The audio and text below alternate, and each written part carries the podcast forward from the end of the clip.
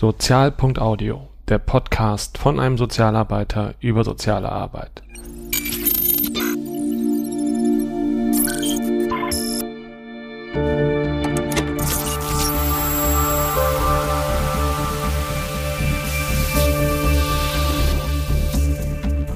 Hallo und herzlich willkommen in der heutigen elften Folge.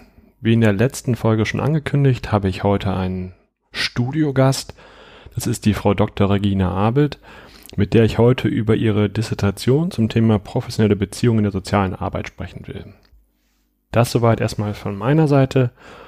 Frau Dr. Abelt, vielleicht stellen Sie sich den Zuhörern und Zuhörern nochmal persönlich selbst vor.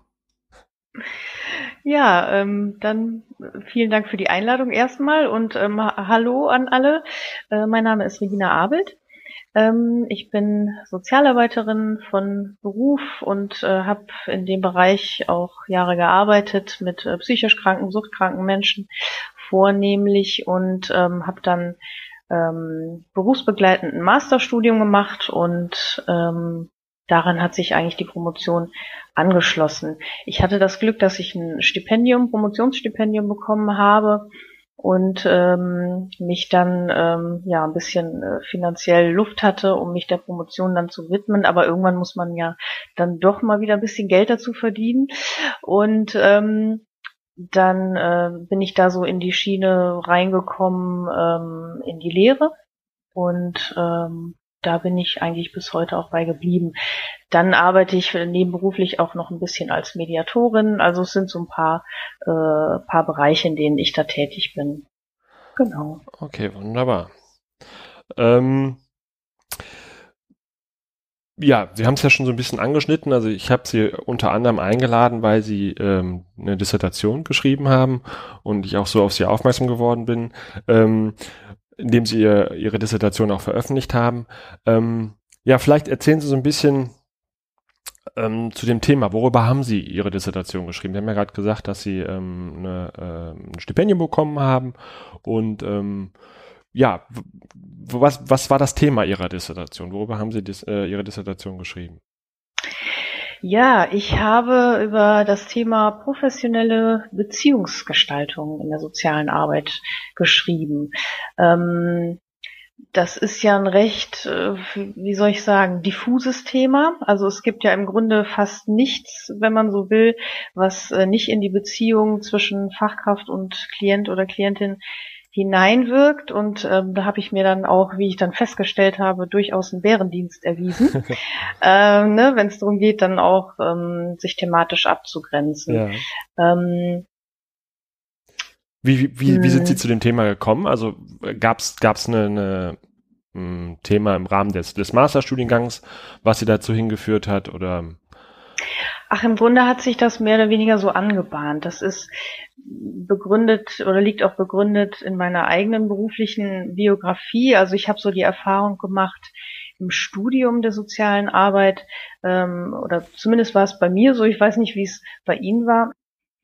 Mm, wird professionelle oder wurde die professionelle Distanz so als der Goldstandard äh, dargelegt. Mhm. Also man man soll sich bloß abgrenzen und man muss äh, höllisch aufpassen, dass man nichts mit nach Hause nimmt und ähm, im Grunde wurde äh, uns eher so mit auf den Weg gegeben, äh, abgrenzen ist die Devise, ne? Mhm. Und Professionalität gleich Distanz, ne? Und ähm, ich habe mich damals schon immer so gefragt, so, hm, Professionalität ist doch, sollte doch eigentlich eher so die gute äh, und bedürfnisorientierte äh, Balance von Nähe und Distanz sein. Jedenfalls habe ich einfach auch, ähm, als ich dann vom Studium in den Beruf kam, äh, für mich auch äh, festgestellt, dass ich mit dem, was ich da diesbezüglich gelernt habe, wenig in der Praxis anfangen kann. Ja.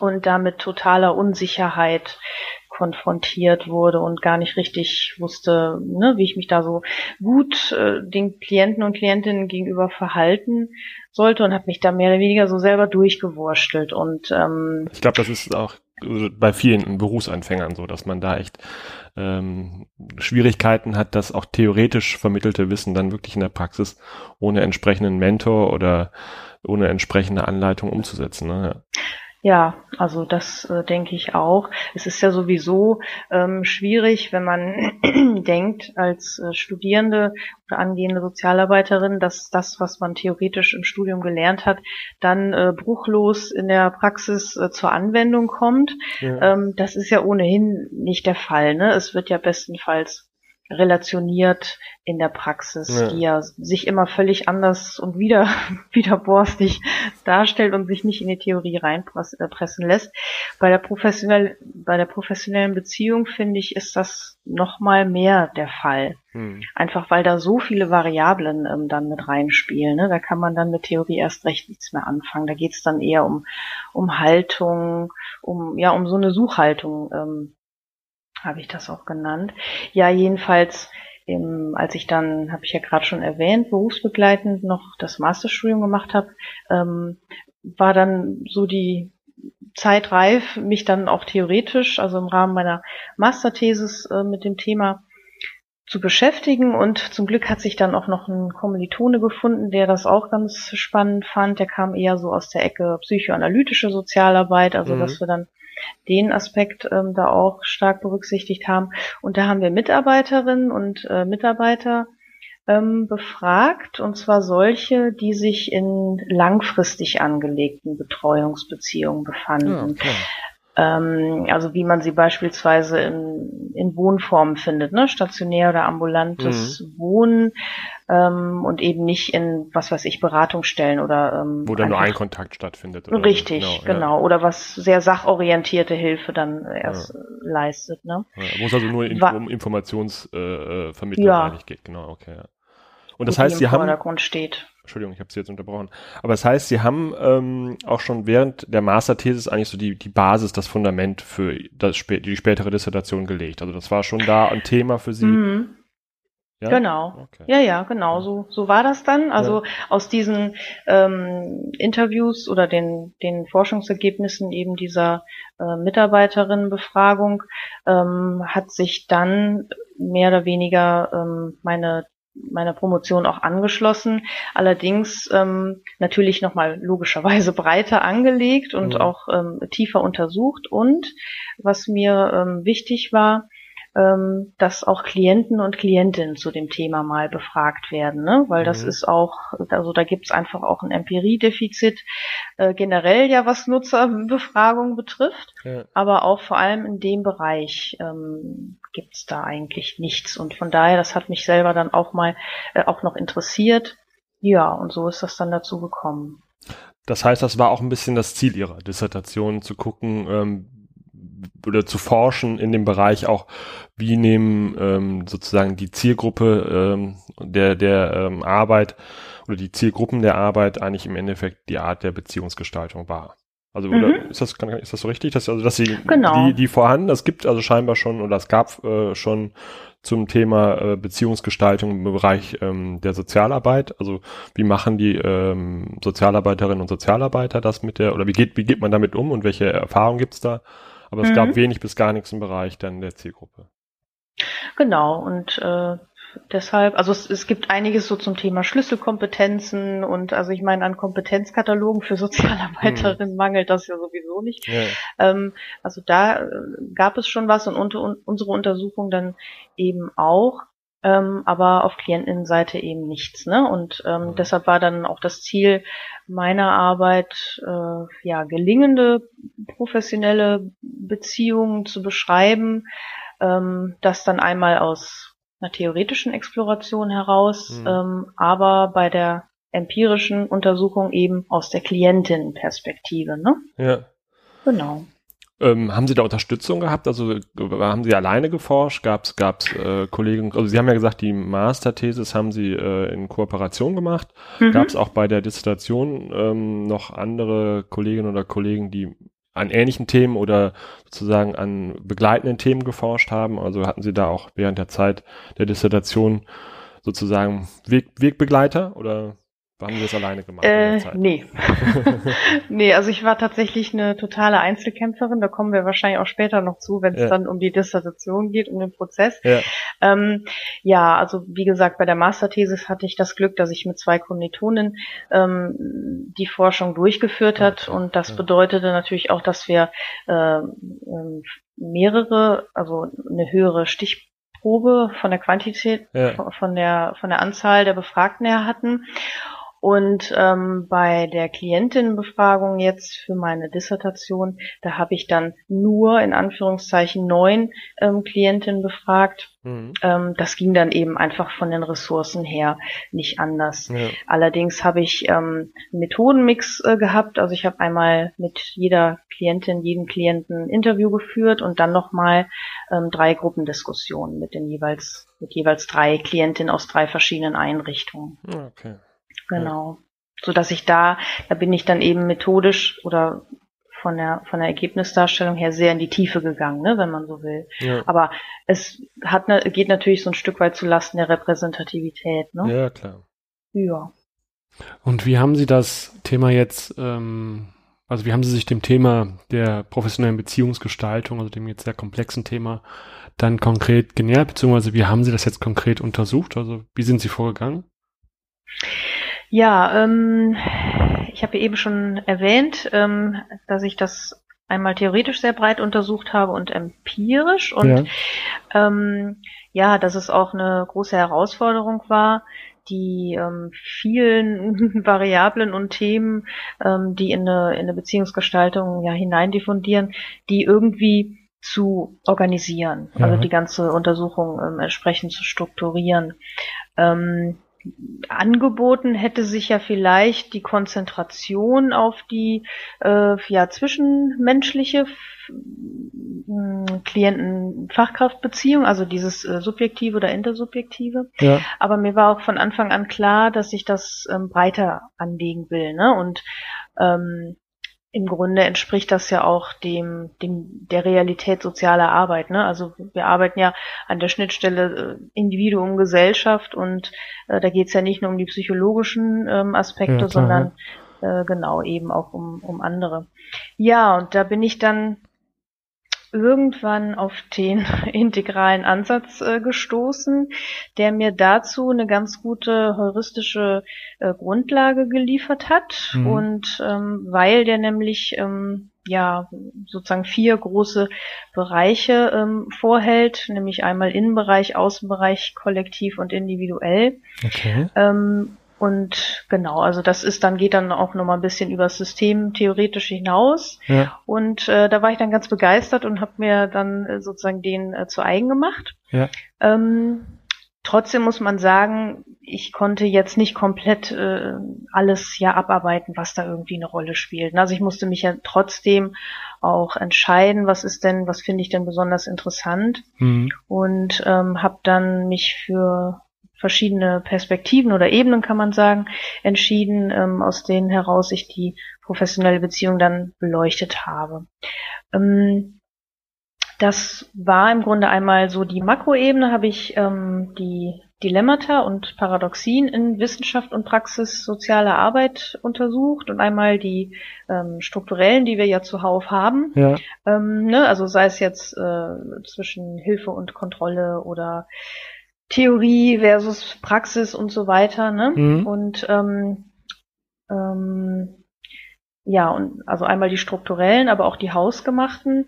Ähm, ja, und äh, was, was da auch noch eine Rolle spielt, ist, ähm, welches, mit welchem Selbstverständnis und äh, wie äh, weisen wir denn überhaupt unser Proprium aus in der sozialen Arbeit, also verstehen wir als, uns als moderne oder postmoderne Profession und so weiter. Also da habe ich so die These gehabt, dass sich dieses ähm, Selbstverständnis der Profession, also nicht der einzelnen Fachkraft, sondern der Profession, dass das auch sozusagen von unten herunter in die professionelle Beziehung mit einwirken kann. Okay. Ja, ähm, ja dann sozusagen aus der Mikroebene.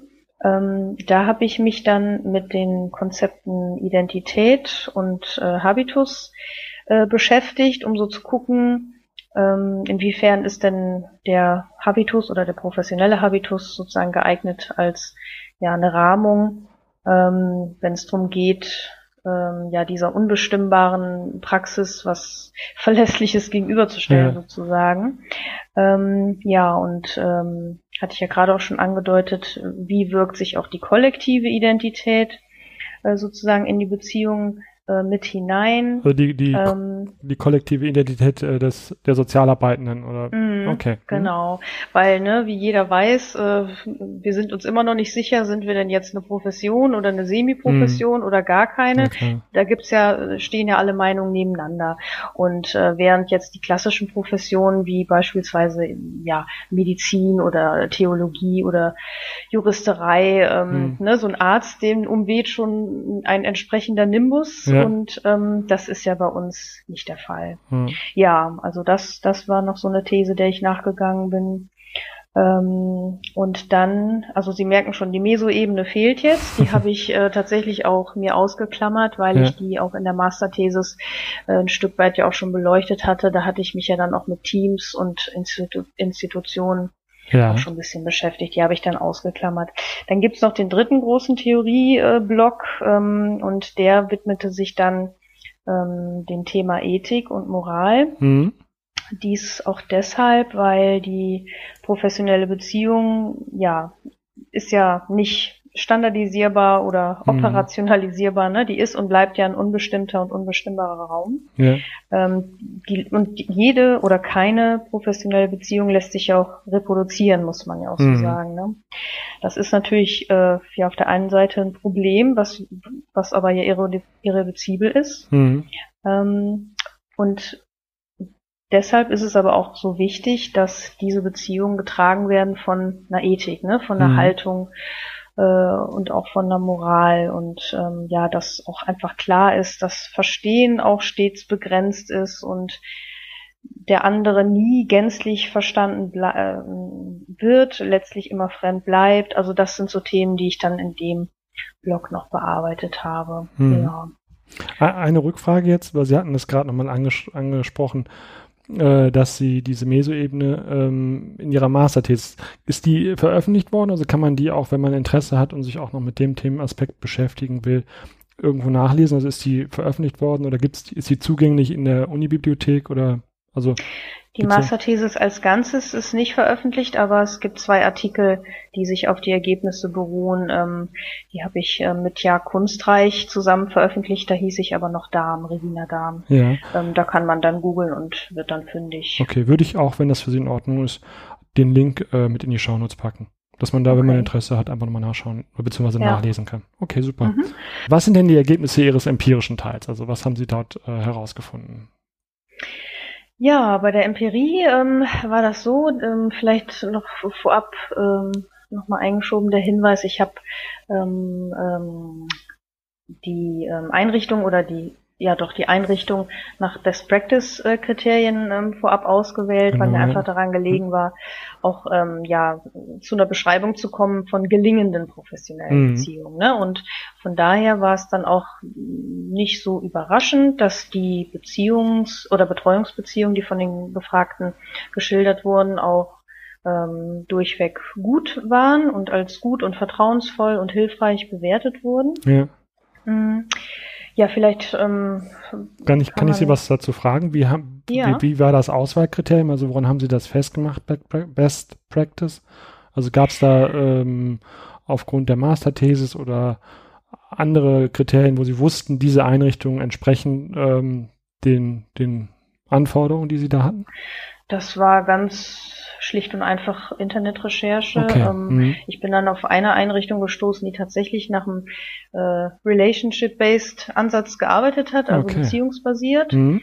Ähm, und das, das war auch ganz spannend. Also da habe ich auch, da gab es auch eine Betreuungsbeziehung, äh, die 20 Jahre angedauert hat schon. Wahnsinn, das ist, ja. ja. das war, war wirklich Wahnsinn.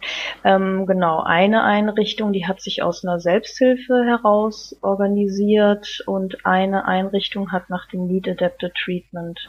Ah, okay. Mhm. Ja, einfach ja. vorher so ein Raster gemacht, was ich sozusagen als Best Practice Kriterien da für mich definiere. Mhm. Ne? Ja. Okay, super. Und, Ja. Genau. Und die muss man dann ja auch erst noch finden, die dann mitmachen wollen. Ja, klar. Ähm, genau. Ja, also, ähm, mm, Was lässt sich sagen vielleicht zu den, zu den ähm, Zuschreibungen der Klienten und Klientinnen oder was sie als gute professionelle Beziehung verstehen oder was sie den, den Betreuer als, als Fähigkeiten ähm, ja zuschreiben. Das ist im Grunde unterscheidet sich das gar nicht äh, so sehr von den Attributen, die man auch privaten äh, oder freundschaftlichen Beziehungen hm. ähm, zuschreibt, also beispielsweise Vertrauen ne, oder Geduld, mhm. äh, Freundlichkeit, Hilfsbereitschaft und so weiter. Ähm, die Abgrenzungskriterien von der privaten zur professionellen Beziehung, ähm, die sind dann da, der, das Fachwissen des Betreuers oder der Betreuerin ne, und dass mhm. sie eben der Schweigepflicht unterliegt. Äh, eine Klientin hat das für sich ähm, ganz gut reflektiert. Die hat dann auch gesagt, ja, ähm, meine Betreuerin fordert natürlich nicht äh, Raum für sich ein, sondern mhm. die guckt immer, was brauche ich und so. Also da gab es dann gab es dann auch schon so Abgrenzungskriterien, die wir auch wenig überraschen. Ähm, was ganz spannend war, ich hatte ja gerade schon angedeutet, es gab eine Betreuungsbeziehung, die schon 20 Jahre andauerte mhm. und die anderen waren auch, also ich glaube, ich habe festgelegt, ab, ab zwei Jahre oder so. Mhm. Ähm, und da gab es teilweise schon so Zuschreibungen wie, ja, meine Betreuerin, die ist wie eine Schwester oder wie eine Freundin oder mein Betreuer, der ist wie ein Vater.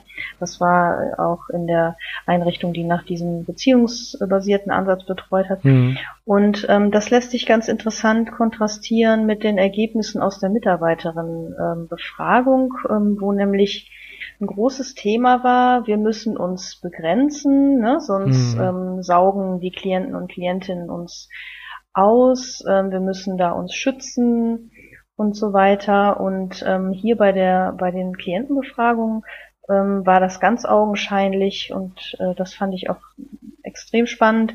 Die sind sich dieser Grenze total bewusst. Ne? Okay, also ja. selbst ähm, selbst wenn das wirklich so äh, fast private ins ja mit mit diesen Attribuierungen wie Schwester, Vater, Freundin, dann mhm. sind die sich der Grenze total ähm, bewusst. Also das kann man zum Beispiel in einem äh, an einer Schilderung ähm, festmachen, als äh, berichtet wurde, ja, äh, ich krieg ja von von meiner Betreuerin oder von meinem Betreuer habe ich äh, oder haben Einzelne die private Telefonnummer auch bekommen, okay, ne, ja. in Krisen, also und mh, hm, aber da weiß ich nicht, also der ne, der oder die hat ja auch ihre Privatsphäre und so, also das ist mitnichten so, dass das dann quasi ausgenutzt wird oder dass das überdurchschnittliche Engagement der Betreuer und Betreuerinnen quasi ähm, ja ausgesaugt wird. Mhm. Das ist halt überhaupt nicht so in den Erzählungen rübergekommen. Ne? Also schon so, dass man fast familiäre Zuschreibungen hat, wie Sie gesagt haben, Vater, Schwester und so weiter oder, oder mhm.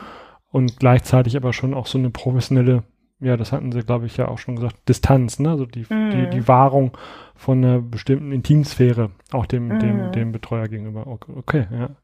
Ja, und je mehr oder anders gesagt, je weniger ähm, Nähe abgewehrt werden muss, mhm. desto ähm, gesättigter ist die Beziehung davon und dann erledigt sich das Distanzthema fast von alleine. Ja, das, spannend, das, ja. Ja, ja.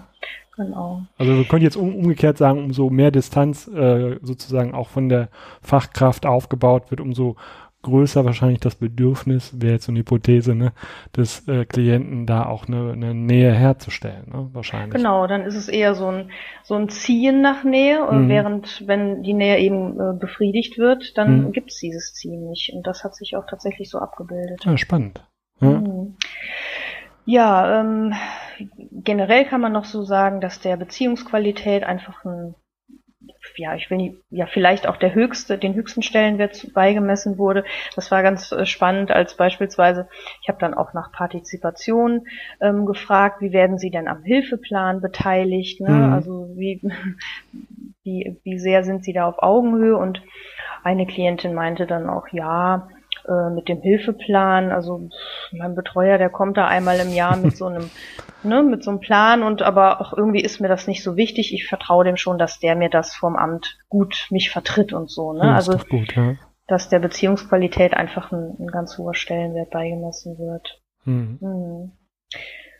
Ist ja, ja, auch ein Zeichen von Vertrauen dann, ne? also, wo man sagt, also die Qualität macht sich dann auch über eine Vertrauensbasis irgendwie auch bemerkbar, beziehungsweise zeichnet die sich ab, ja. Genau. Ja. Das gäbe es ja nicht, wenn die Beziehung nicht gut funktionieren würde. Ja. Ja. Das merkt man auch daran, dass eine gelingende Beziehung oder Betreuungsbeziehung einfach auch, ich sag mal, die wirkt nach. Ne? Also die ist, ähm, die besteht nicht nur, wenn die beiden äh, Parteien sich sehen, sondern ähm, das ist einfach eine allumfassende Präsenz, die ähm, oder ein Klient hat das auch so beschrieben, ja, mein Betreuer, das ist wie so ein gutes Männchen auf der Schulter, ne? Den, mhm. Also die, die Klienten und Klientinnen haben diese gute Betreuungsbeziehung dann insofern verinnerlicht, als dass sie dann quasi im Alltag abrufbar ist, ne? Ah, okay. Wie so ein, mhm. ja, wie so eine, wie so eine Basis ähm, für in der Bindungstheorie sagt man ja auch freies Explorieren, also sich dann auch ähm, was zutrauen. Mhm. Das strahlt dann auch darauf aus, genau.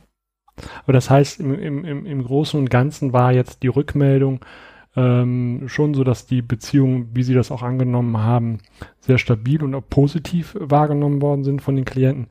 Gab es denn auch sozusagen Rückmeldungen über Beziehungs, äh, professionelle Beziehungen im Vorfeld zum Beispiel zu diesen Einrichtungen? Also haben Sie in irgendeiner Form sozusagen als Beifang auch negative Beispiele ähm, von Beziehungen oder professionellen Beziehungen äh, erheben können oder war das jetzt durchweg positive Rückmeldung bezogen auf die aktuellen Beziehungen? Sie meinen jetzt innerhalb meines Samplings, ne? Genau.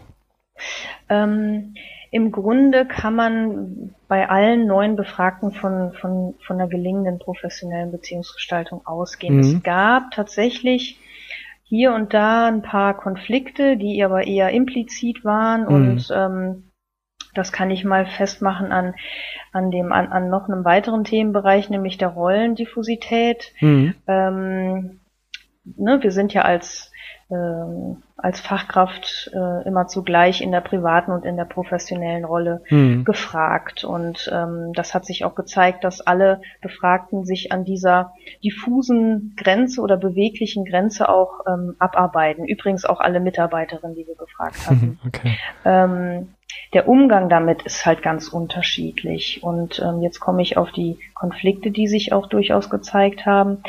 Diese, ähm, diese beiden Bereiche von private und professionelle Rolle, die oder diese Rollendiffusität, die damit einhergeht, die bietet einmal Potenziale und ähm, die beinhaltet aber auch Fallstricke. Und das hat sich im Material auch abgebildet. Beispiel, ein Klient wollte seiner Betreuerin ein Geburtstagsgeschenk machen mhm. und ähm, die hat das abgelehnt, ähm, hat das nicht angenommen und hat sich ähm, auf einrichtungsinterne Regeln berufen, ähm, ja, wo es den Mitarbeitern eben untersagt ist, ähm, da private Geschenke anzunehmen. Mhm.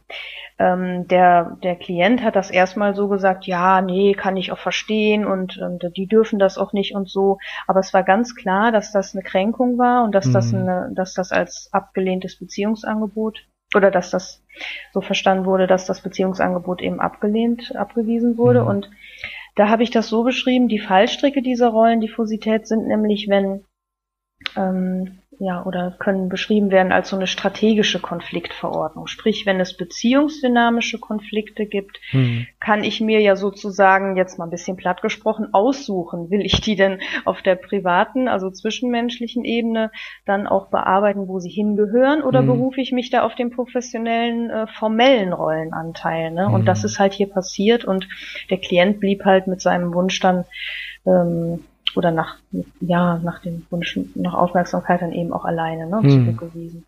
Auf der anderen Seite bietet aber, also ist diese Rollendiffusität ja nicht nur ganz schlimm und so und schwierig, mhm. sondern ähm, das hat sich auch im Material abgebildet, die bietet auch ähm, Potenziale und zwar insofern, ähm, wenn jetzt, wenn man mit Klienten und Klientinnen zu tun hat, die eben Beziehungsmangelerfahrung ähm, äh, unter Beziehungsmangelerfahrung sozusagen gelitten haben, mhm. dann kann Nähe auch äh, ja ungewohnt sein, bedrohlich ja, sein klar, ja. und ähm, die, dann ist die Beziehungsfähigkeit sozusagen herabgesetzt und dann kann es wirklich ähm, ja dieser Schutz, Schutz, Schutzrahmen es, bieten, ne? Ja. Dann kann es einen Schutzrahmen bieten, genau, wenn diese fachliche oder formelle Rolle mhm. dann betont wird und dann so, ich sag jetzt mal so eine sanfte Annäherung mhm. stattfinden kann. Also, ne, also es gibt einfach Klienten und Klientinnen, die benötigen diese Sicherheit eines vorstrukturierten Beziehungsschemas, damit es eben, ähm, weil, ja. weil es sonst eben Widerstände oder eben keine Mitwirkung gäbe. Mhm. Ne? Das heißt, über den, über,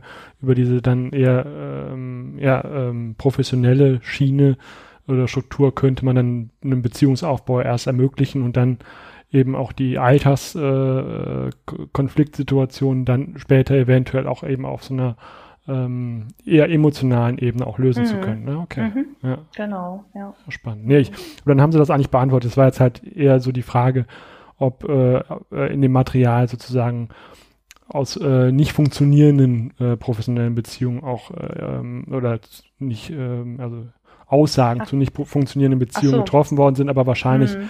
ähm, war das ja nicht in dem Rahmen der Erhebung in irgendeiner Form festhaltbar. Oder können Sie denn selbst so, wenn Sie sagen, ähm, vielleicht aus der eigenen beruflichen Erfahrung nochmal ein Beispiel nennen, wo so eine so ein Beziehungs-, auch so ein professioneller Beziehungsaufbau wirklich scheitert oder haben Sie eine Idee, woran sowas scheitern kann, äh, wo man sagen könnte, das wäre jetzt auch nochmal ähm, ein Kontrast zu dem, ähm, was vielleicht für eine funktionierende äh, professionelle Beziehung wichtig ist? Ja, wenn wir jetzt bei dem Thema bleiben, dann wäre es ähm, dann wäre es ja hinderlich, äh, beispielsweise wenn diese Rollenflexibilität, die ja dann wirklich ähm, notwendig ist, mhm. um auf jeden Klienten und jede Klientin ganz bedürfnisorientiert einzugehen. Mhm. Natürlich geht das auch nicht von Anfang an, ne? man muss die Person ja auch erstmal kennenlernen, Klar, ja. aber eben diese Suchhaltung auch zu haben. Ähm, wenn die nicht da ist, dann wird's eher schwierig. Also wenn jetzt eher nach den eigenen Bedürfnissen, die ja unbewusst sind, ne? das ja, macht klar. ja keine Fachkraft äh, in böser Absicht. Ähm, aber wenn da wenig Selbstreflexionsfähigkeit ähm, oder Introspektionsfähigkeit da ist, mhm. dann ist die Gefahr ja da, dass da eher nach den eigenen äh, Bedürfnissen gehandelt wird. Das würde wäre mhm. natürlich sowas, was dann so eine Beziehungsanbahnung oder Aufrechterhaltung mhm. auch erschwert. Ich könnte mir auch gut vorstellen, dass das gerade ein Risiko zu Beginn äh, einer Tätigkeit ist, ne? also nach dem Studium, wo man eher dann wahrscheinlich dazu neigt, ähm, sich an Strukturen zu orientieren ja, ne? und genau. ähm, nicht in der Lage ist, dann auch flexibel oder individueller dann auch auf entsprechende Situationen, Beziehungsgestaltung ähm, auch unterbewusst natürlich einzugehen und dann eher dazu neigt, eine Rolle, eine sehr strukturierte und äh, ja ja, wie Sie das gesagt haben, so ein bisschen, ne, bei uns ist das so, ich kann das jetzt so nicht machen, anstatt dann individuell ja, auf die Situation einzugehen. Ja, aber spannend. Genau, das ist nochmal, das ist nochmal ein gutes Beispiel. Gerade in der Berufseinstiegsphase zeigt sich das Dilemma, was ja hm. ähm, immer da ist, zeigt sich da einfach sehr verschärft mhm. ähm, oder tritt einfach sehr deutlich hervor. Da, die, da ist die Neigung eben, wie Sie schon gesagt haben, da, dass man sich dann eher auch, also technokratisch ja, ähm, ne, oder vorstrukturiert ähm, den, den Klienten und Klientinnen nähert. Oder, und so war das bei mir damals eher der Fall, ähm, eher total unsicher. Mhm. Ne, und oh Gott, ich mache was falsch und uh, mhm. äh, ne, also so, das ist dann so ein Randtasten. Ja, mhm. klar. Ja. Ja, vielleicht noch, ein, noch zum Schluss zu der, zur Empirie ähm, gab es noch so einen Bereich, den hatte ich vorher auch nicht so auf dem Zettel, hatte den ähm, ja gar nicht auch so abgefragt. Der hat sich dann aber aus dem Material gezeigt, ja. ähm, nämlich der Bereich auch Empfangen von Hilfe oder empfangen können. Okay. Ähm, das war auch noch ganz spannend. Also im Grunde ist es ja so, in ähm, ja, in einer formellen, professionellen Beziehung ist der Klient oder die Klientin ja äh, befreit äh, von, von reziproken Beziehungserwartungen, wie zum Beispiel Dankbarkeit mhm. ne, oder ähm, ja, dass die, dass der Klient oder die Klientin dann irgendwas gibt oder zurückgibt. Ne? Also mhm. es, was man natürlich möchte, ist, dass mitgewirkt wird, aber das, ähm, das damit hat sich dann auch. Ähm, und es hat sich gezeigt, dass der Gehalt von ja zurückgeben, geben, schenken, wie ich das ja gerade auch schon mit dem Geburtstagsgeschenk angerissen hatte, mhm. der ist damit überhaupt nicht ähm, aufgehoben, dadurch, dass wir uns in einer formalisierten Betreuungsbeziehung befinden. Ne? Also mhm. es gibt ähm, von allen wirklich von allen Befragten gab es Bedürfnisse, der Betreuer äh, soll doch zum Geburtstagskaffee trinken kommen. Ähm, mhm. Oder es war, das war ganz putzig bei einem Klienten, ähm, der wurde, glaube ich, auch schon seit über zehn Jahren von dem, von einem, von dem gleichen Betreuer betreut. Ähm, da gab es so ein Ritual, ähm, dass der immer ein Rosinenbrötchen kriegt, wenn er dann zum Termin kommt. Ne? Ja. Ähm, ja, oder eine Klientin sagte, ich kann zwar nichts zurückgeben, aber ich versuche immer so nett wie möglich zu meinem Betreuer zu sein. Also ja. alle haben sich darüber Gedanken gemacht, gerade eben weil sich in diesen alltagsnahen Beziehungen, die ich ja untersucht habe, diese privatbezüglichen Anteile gar nicht vermeiden lassen. Alle haben sich ähm, bei allen war dieser Bereich zurückgeben oder geben ähm, auch präsent. Okay. Ähm, empfangen kann aber auch eine Last sein, das hat sich auch gezeigt. Ähm, empfangen kann auch Schuldgefühle und Druck aus, auslösen. Das war bei einer Klientin, hat sich das ganz stark gezeigt. Ähm, und da ist natürlich dann auch wieder diese Flexibilität auf Seiten der Fachkraft gezeigt, da mhm. auch das als Befähigungsbereich zu sehen, ne? Mhm. also empfangen zu können. Ja. Mhm. Also ein bisschen kann ich das aus meinem äh, eigenen beruflichen Kontext. Ne? Also ich betreue auch eine Klientin ähm, zu dem stationären Bereich, in dem ich arbeite. Und da ist es zum Beispiel auch so, die möchte auch mal, dass ich einen Kaffee trinke, wenn ich vorbeikomme. Auch wenn ja. ich dann schon fünf Kaffee drin habe. Aber ist dann immer so die, ne, die ist dann auch enttäuscht, wenn ich es nicht mache. Also mhm. es gibt dann mhm. nochmal äh, Termine, wo ich das dann eben nicht in Anspruch nehme. Und dann merkt man auch, dass es, also sie, sie will dann auch eben, das, mhm. das würde dem entsprechen, was Sie gerade gesagt haben. Sie wird dann auch gerne in irgendeiner Form was zurückgeben, glaube ich. So, das ist so ein bisschen ja. die, die, die Geste, die damit eine Rolle spielt und auch in, eine Form von ihrer Seite die Beziehung zu gestalten. Ne? Dass man sagt, mhm. da kommt jetzt jemand zu mir und genau. neben dem, was wir jetzt alles besprechen, möchte ich dem aber auch einen Kaffee anbieten. Das gehört mhm. sich so und das findet die wichtig. Ne? Ja. Kleine Rituale erhalten die Betreuungsbeziehung. Ne, Definitiv, ne? ja. ja. Gut. Ich habe so zwei Themenschwerpunkte ja in, für dieses Gespräch mir überlegt und ähm, würde jetzt gerne gleich zu dem zweiten Schwerpunkt kommen, wo es mehr darum geht, ähm, wie das so ist, in dem Bereich der sozialen Arbeit zu, äh, zu promovieren. Habe aber noch ähm, zwei Fragen von einem Zuhörer. Und zwar ähm, einmal die Frage, ähm, wie definieren äh, Sie professionelle Distanz? Können Sie dazu was sagen? Also im Rahmen jetzt, also, ne, bezieht sich auf das Thema Ihrer Arbeit. Hm. Ähm, also ich habe jetzt nicht zwei Sätze, die, wie wenn man im Duden nachschlägt, dann äh, so, sozusagen die Definition von professionelle Distanz. Für mich gehört ähm, oder so ist Distanz und Nähe ähm, sind ja zwei Seiten einer Medaille. Also es ist ja wie ähm, ja eine Dualität, die man je nach ähm, Fall ähm, ja dialektisch zu bearbeiten hat, ne? wie, ja. wie, wie der Fall das auch erfordert. Und ähm, das, was ich ja anfangs auch schon angedeutet habe, was sich damals in den Mitarbeiterinnen-Interviews abgezeichnet hat, dass ähm, Professionalität ähm, als professionelle Distanz begriffen wird ja, ne? und eben klar. nicht als die Balance von äh, Nähe und Distanz. Und wenn als dann nach den Gefahren von ähm, zu viel des, äh, von, von zu viel Nähe gefragt wurde, dann wurde das sehr, sehr umfangreich umrissen und bei den Gefahren von zu viel Distanz, äh, die gab's nicht, weil das ist ja professionell, ne? Mhm. Und ähm, von daher. Was, was wäre jetzt ne, die Gefahren aus Ihrer Sicht von zu viel Distanz? Also ja, das finde ich ist ja naheliegend. Man kann ja, ähm, also wie Overmann das gesagt hat, kein Arbeitsbündnis gestalten, wenn man nicht eine tragfähige Beziehung, Beziehung ja. aufbauen kann, kein Vertrauen da ist. Wie mhm. will man dann äh, mit dem Klienten oder der Klientin was erreichen und was und und und arbeiten, ne? Ein mhm. Arbeitsbündnis herstellen. Ja.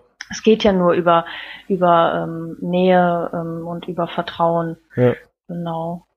Und die Distanz ähm, braucht es natürlich einerseits für den Klienten oder äh, die Klientin, was ich eben schon gesagt habe, ähm, weil es ja auch nicht, ähm, weil Nähe ja auch ein Stück weit Angst machen kann. Ne? Bedrohlich sein kann, Angst machen kann und wir brauchen Distanz ja unbedingt auch. Also ich bin jetzt auch keine, äh, keine die sagt, ähm, ja, Beziehungen müssen jetzt alle möglichst nah gestaltet werden. Das ist natürlich Quatsch. Mhm. Wir brauchen die Distanz ja natürlich, ähm, das unterscheidet uns ja auch maßgeblich von, von Laienhelfern oder von Ehrenamtlichen, um einen reflexiven Standpunkt zu mhm. haben, ne? um auch ähm, uns mal neben die ganze Sache stellen zu können und ähm, analysieren und reflektieren zu können. Mhm um weit, um dauerhaft handlungsfähig zu sein und zu bleiben mhm. und ähm, genau gute Hilfe leisten zu können. Ja. Ja, ich glaube, das ist ganz gut, gut beschrieben, auch wenn es jetzt nicht ein Zweisatz genau. äh, Definition ist. Ich hoffe. Dann eine weitere Frage war, welche Art der professionellen Beziehung haben Sie kennengelernt im Rahmen Ihrer Dissertation? Das weiß ich nicht genau, wie es gemeint ist, aber vielleicht können Sie ja trotzdem eine Antwort drauf geben. Also kann man da klassifizieren, dass man sagt, es gibt unterschiedliche Arten? Ich ähm, weiß nicht. Das wäre mal eine spannende, ein spann, äh, wie soll ich sagen, eine, eine Sache, dass ähm, so eine Forschung über professionelle Beziehungen anzugehen, nachher eine Typologie ähm, zu beschreiben. Mhm. Ne? Das habe ich, ähm, das habe ich, also das habe ich nicht intendiert und es hat auch meine mein Datenmaterial nicht ähm, hergegeben. Aber mhm. ähm, wenn ich sowas mal machen, Verzeihung, wenn ich sowas ähm, noch mal machen würde, äh, Jetzt habe ich den Faden verloren. Ich glaube, ich muss noch mal was trinken. Ja, nicht schlimm. Äh, das, äh, Sie waren ja gerade bei dem Punkt zu sagen, ähm, Typologie von sozialen, äh, professionellen äh, Beziehungen in der Sozialarbeit. Und die Frage, also das wäre ein Thema, wo man mit sich ähm, bei einer weiterführenden Forschung beschäftigen könnte. Das war so, glaube ich, der letzte Punkt, den Sie also genau, die Frage war ja, welche verschiedenen Arten mir genau. begegnet genau. sind und jede Beziehung, jede professionelle Beziehung, jede Betreuungsbeziehung ist sozusagen einzigartig. Mhm. Ne? Also von daher sind mir sehr, sehr, also zumindest die, die ich dann untersucht habe, die, mhm. die, die waren alle unterschiedlich. Mhm. Ähm, und meine Arbeit hatte halt nicht die Absicht, zu erstellen, sonst könnte ich die Frage natürlich jetzt ein bisschen interessanter beantworten. Mhm. Ne? Ja, wieso? Aber ich glaube, das ist ja auch, auch eine Beantwortung. Also, dass man äh, im Rahmen ihrer Dissertation, aber wahrscheinlich auch in ihrem beruflichen Umfeld einfach äh, eine unendliche Anzahl oder eine sehr eine große Anzahl an unterschiedlichsten Formen von äh, professionellen Beziehungen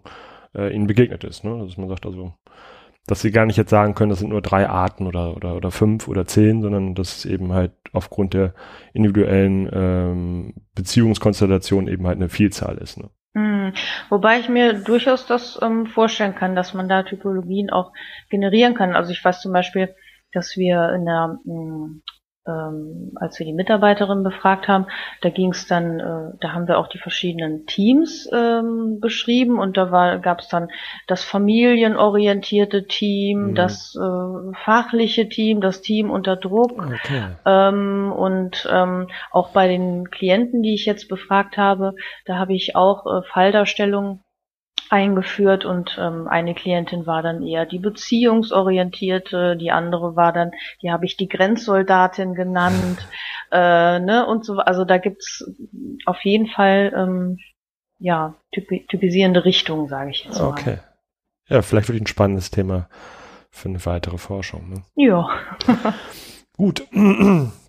Dann ähm, würde ich den Bereich jetzt äh, sozusagen, wo es um das Thema Ihrer Arbeit ging, erstmal ähm, abschließen und würde gerne Sie noch ein paar Ihnen noch gerne ein paar Fragen stellen, ähm, so zu dem Ablauf und auch zu den vielleicht Schwierigkeiten oder auch netten Aspekten, ähm, die während der Promotion bzw. während dem Schreiben ihrer Dissertation so ihnen begegnet sind. Also es ist ja mhm. doch auch immer noch so, dass im sozialen Bereich ähm, es nicht so viele promovierte oder ja promovierte Sozialarbeiterinnen und Sozialarbeiter gibt, sondern dass das eher noch in den mhm. Nachbardisziplinen stattfindet und ähm, auch in der Lehre oft, dass eben Menschen sind aus den Nachbardisziplinen, ne? Psychologen, ja. Psychologen mhm. und so weiter. Und ähm, ja, die erste Frage, ähm, wie haben Sie doch diesen sehr langen äh, Zeitraum, äh, wie haben Sie sich während der Ihrer Dissertation, Dissertation, so jetzt, ein bisschen, ähm, motiviert? Also was war so das, wo Sie ähm, sich durch die Zeit gebracht haben? Ja, man muss dazu sagen, also ich habe mich wirklich zu 100 Prozent ähm, aus Eigenmotivation für die für die für die ganze Promotion entschieden. Ne? Also ja. es war jetzt nichts, ähm, wo ich dazu hingeschubst wurde oder wo ähm, mir ein Arbeitgeber gesagt hätte, ähm, ja, wenn Sie also sie brauchen jetzt einen Doktortitel, um äh, die und die Stelle weiter, also das ja. gibt's ja auch mal, ne? Mhm. Also ich habe mich zu 100 Prozent selber dazu entschieden und das beantwortet ein Stück weit dann auch die Frage, wie ich mich ähm, im Laufe der Jahre dann auch immer weiter motiviert habe.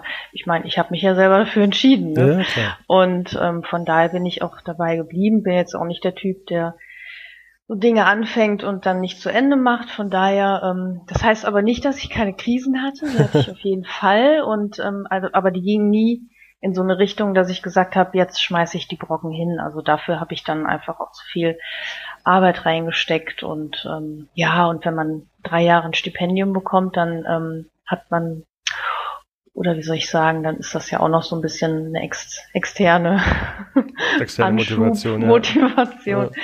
Also von daher ähm, war das äh, mit der Motivation, wenn man so will, kein Problem. Ne? Das, äh, das heißt natürlich nicht, dass es kein Durchhaltevermögen erfordert hat, ja, aber klar.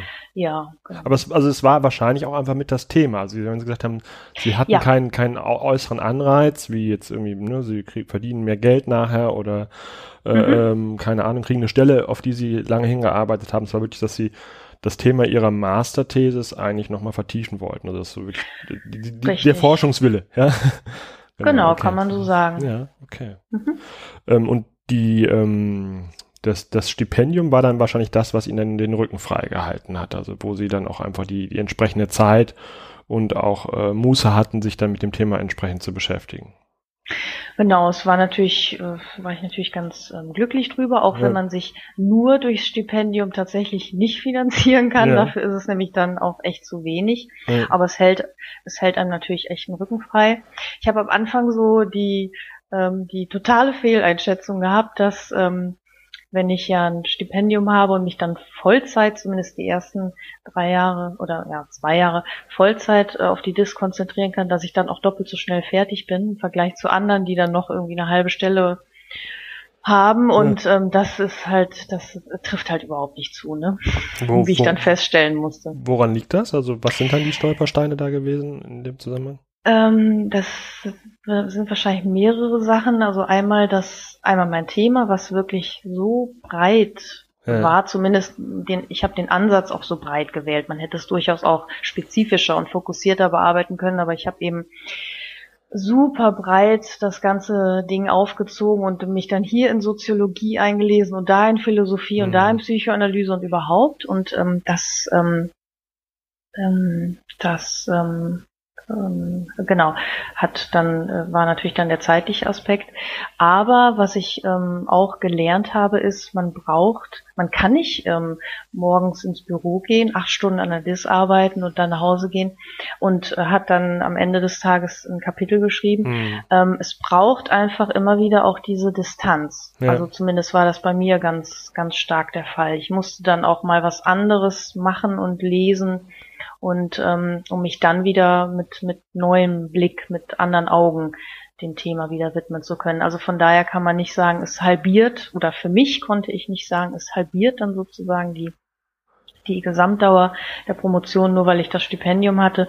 Das, das traf nicht zu. Das habe ich mir am Anfang ja. so schön überlegt. Noch zwei Jahren bist du fertig, ne? Ja. Das, das hat dann nicht hingehauen. Also es ist äh, doch auch ein Prozess, ja. der, der nicht so sozusagen in ein enges äh, zeitliches Korsett gesteckt werden kann, wo man sagen kann, also ich schaffe es wirklich acht Stunden am Stück mhm. pro Tag, ähm, dann produktiv äh, ähm, mhm. was aufs Papier zu bringen oder also auch, also auch man braucht immer wieder die, die Phasen dazwischen, äh, wo man ja. Auch, ja, okay.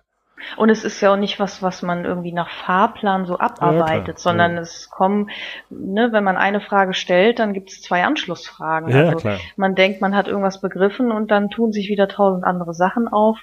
Und ähm, ja, das ist wie, wie so sternförmig kommt man dann immer wieder, geht man ja. von der Sache also weg und kommt wieder zur Sache zurück. Mhm. Das dann auch hart zu begrenzen, ne? das auch dann auch in, zu rahmen oh, sozusagen, das Ganze, ja. Oh okay. ja. Mhm. ja. Ähm, jetzt schiebe ich mal eine Frage nochmal äh, von einem der Zuhörer dazwischen. Wir haben es so ein bisschen auch schon beantwortet. Ähm, die Frage ist, lohnt sich eine Promotion im Sozialbereich aus Ihrer Sicht? Ne, das bezieht sich, glaube ich, so ein bisschen darauf, ähm, weil das ist eine, eine, Anschlussfrage. Wenn ja, warum? Und ähm, das bezieht sich, glaube ich, so auch auf die finanzielle Fragestellung. Ne? Also ähm, dass man nachher einen besseren Job hat, ähm, besser bezahlt wird. Ähm, mhm. Wie würden Sie das beantworten? Also jetzt, wo Sie fertig sind und ähm, ist das was, wo man sich, ähm, also wo man das aufmachen kann, dass man sagen kann, so eine Rechnung aufmachen kann, wenn ich promoviere, dann habe ich nachher einen Mehrwert für mein darauf folgendes Berufsleben.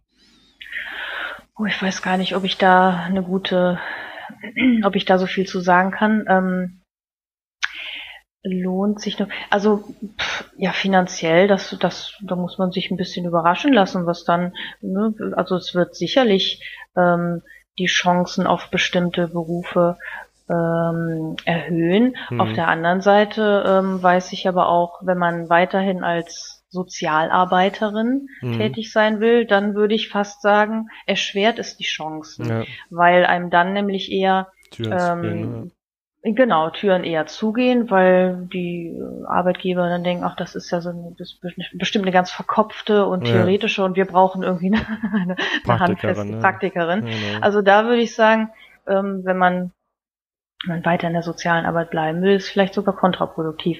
Ähm, ich würde aber, äh, also ich würde aber auf jeden Fall ermutigen wollen, in der sozialen Arbeit zu promovieren, weil das ist ja genau das, was Sie gerade auch schon angesprochen haben. Ähm, wenn wir studieren, dann ähm, lernen wir von Soziologen, ne? Ja. von, Psychologen und ähm, von einer Hülle und Fülle anderer Disziplinen, ja. ähm, was ja auch in Ordnung ist. Äh, soziale Arbeit ist ja äh, interdisziplinär, ne? genau, mhm. genau. Aber ähm, es wäre doch auch mal ganz gut, äh, ja, wenn wir von, wenn wir von promovierten mhm. Sozialarbeitern und Sozialarbeiterinnen auch mal unterrichtet wird. Also ich finde, ähm, das ähm, tut durchaus der sozialen Arbeit als Profession auch unglaublich gut, mhm. wenn einfach da mehr passiert. Ne? Was das für jeden dann individuell in puncto Karriere oder Beruf bedeutet, das, das kann, kann, man, man ja ganz schwer pauschalisieren. Ja. Ne? Aber ist, also man könnte zusammenfassen, es lohnt sich auf jeden Fall äh, für die Profession, ne? dass man sagt, also wenn mehr Sozialarbeiterinnen und Sozialarbeiter den Weg einschlagen, äh, sich dann auch damit zu beschäftigen und es würde ja auch dem, dem ähm, theoretischen Background ähm, auch nochmal Futter geben, wenn man eben sich auch über einen bestimmten Zeitraum oder mehrere Menschen, die über einen bestimmten Zeitraum auch mit dem Themen unserer Arbeit beschäftigen, theoretisch. Ne? Absolut, ja. genau, weil wir ja insofern, wenn man so will, keinen originären Theoriebestand in der Sozialarbeitswissenschaft haben und das, ja, ähm, ja also doch, also ich, ich finde das begrüßenswert.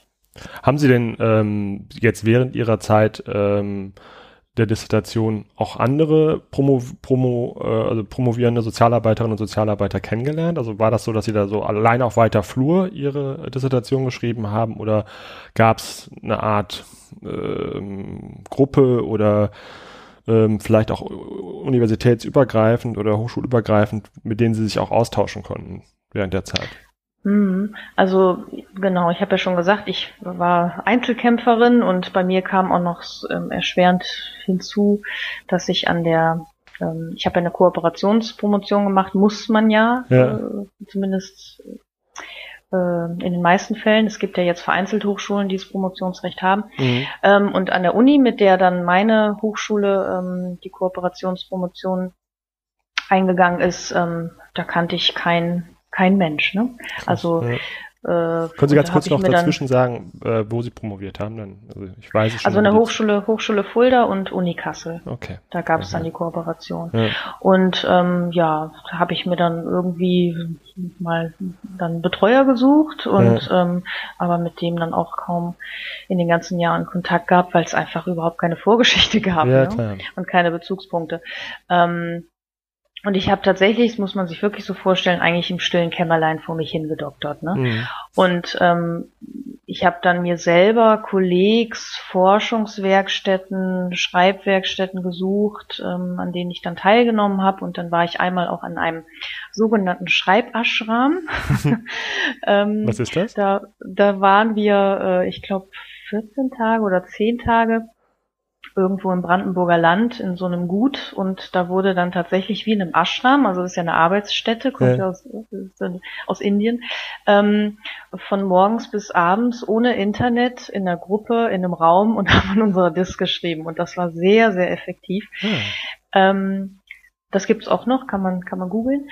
Ähm, und daraus hat sich dann so eine Intervisionsgruppe entwickelt, die auch dann, ähm, ich glaube, zwei Jahre, also ja, bis ich jetzt eben abgeschlossen habe mit der Promotion, sich regelmäßig als Skype-Gruppe äh, getroffen hat. Und das war unglaublich hilfreich. Das waren zwar keine Sozialarbeiter mhm. oder Sozialarbeiterinnen, ähm, alles ganz unterschiedliche Professionen, aber alleine der Austausch hat unglaublich geholfen. Und ansonsten hatte ich, ähm, ja, es gibt von der Hochschule gab es schon so hin und da mal, äh, hier und da mal ein Angebot, aber kein Kolleg oder sowas, in mhm. das ich eingebunden war. Ne? Also mhm. genau.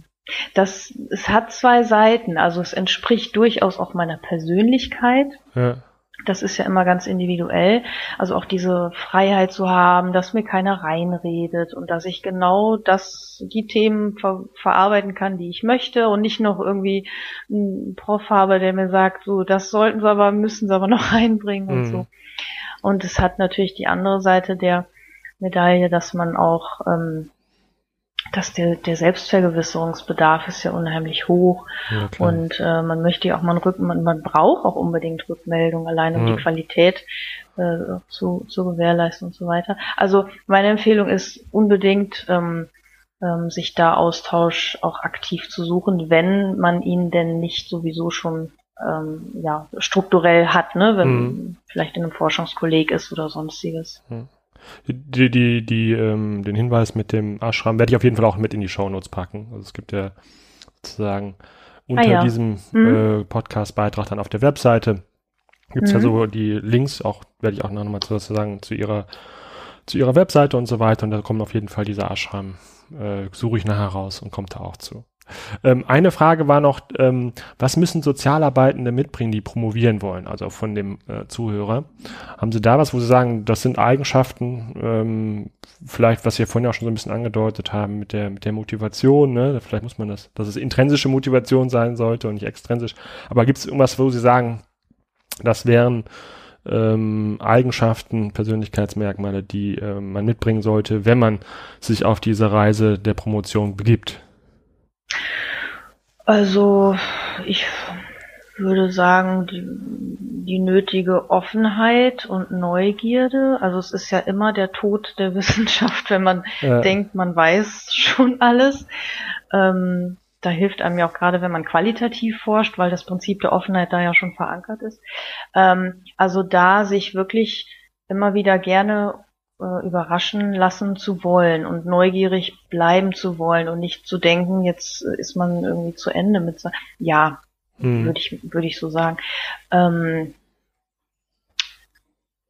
hm, ich weiß gar nicht, ob man sagen kann, was Sozialarbeiter oder so, also speziell Sozialarbeiter oder Sozialarbeiterin mitbringen soll. Vielleicht einfach auch Mut.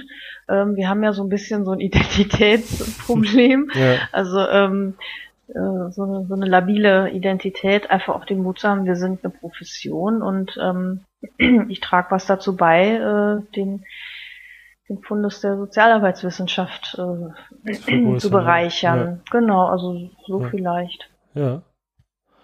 Ja, wunderbar vom Prinzip her haben wir über alles gesprochen, worüber ich mit Ihnen sprechen wollte. also sind eigentlich jetzt so ein bisschen am Ende des gemeinsamen Gesprächs angelangt.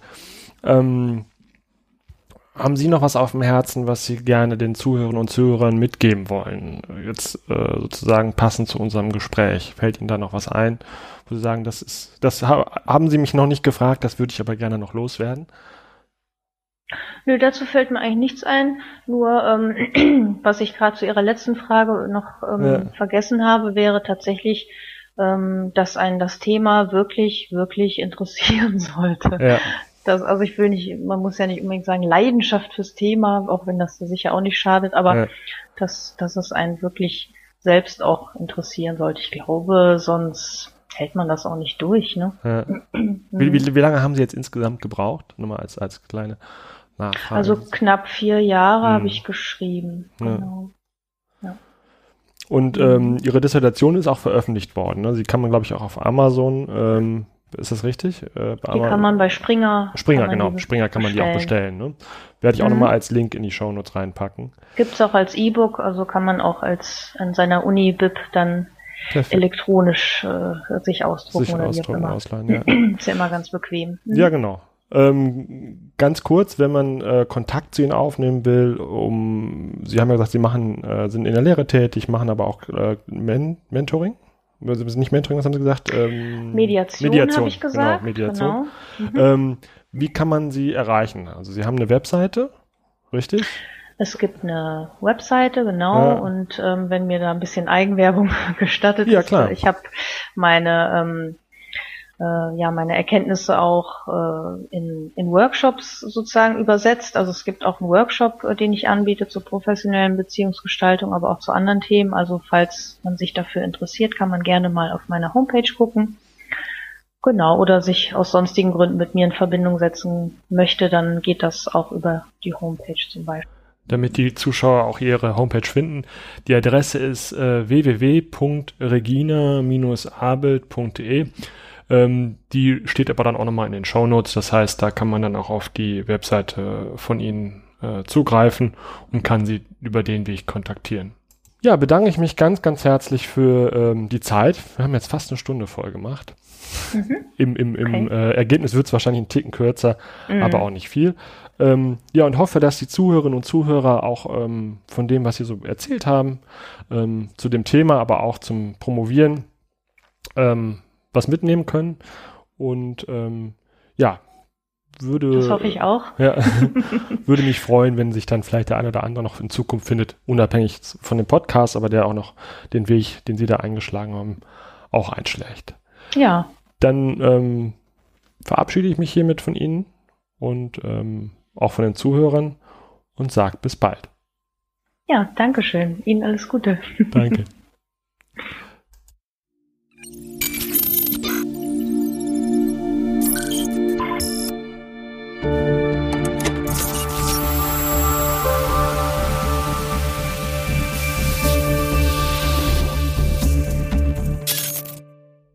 zum Abschluss nochmal die Bitte, ähm, kommentiert, ähm, bewertet und ähm, tauscht euch in den entsprechenden äh, Plattformen. Das ist einmal die Webseite sozial.audio, das ist auf Facebook ähm, und auf Twitter. Ähm, tauscht euch aus, werdet aktiv.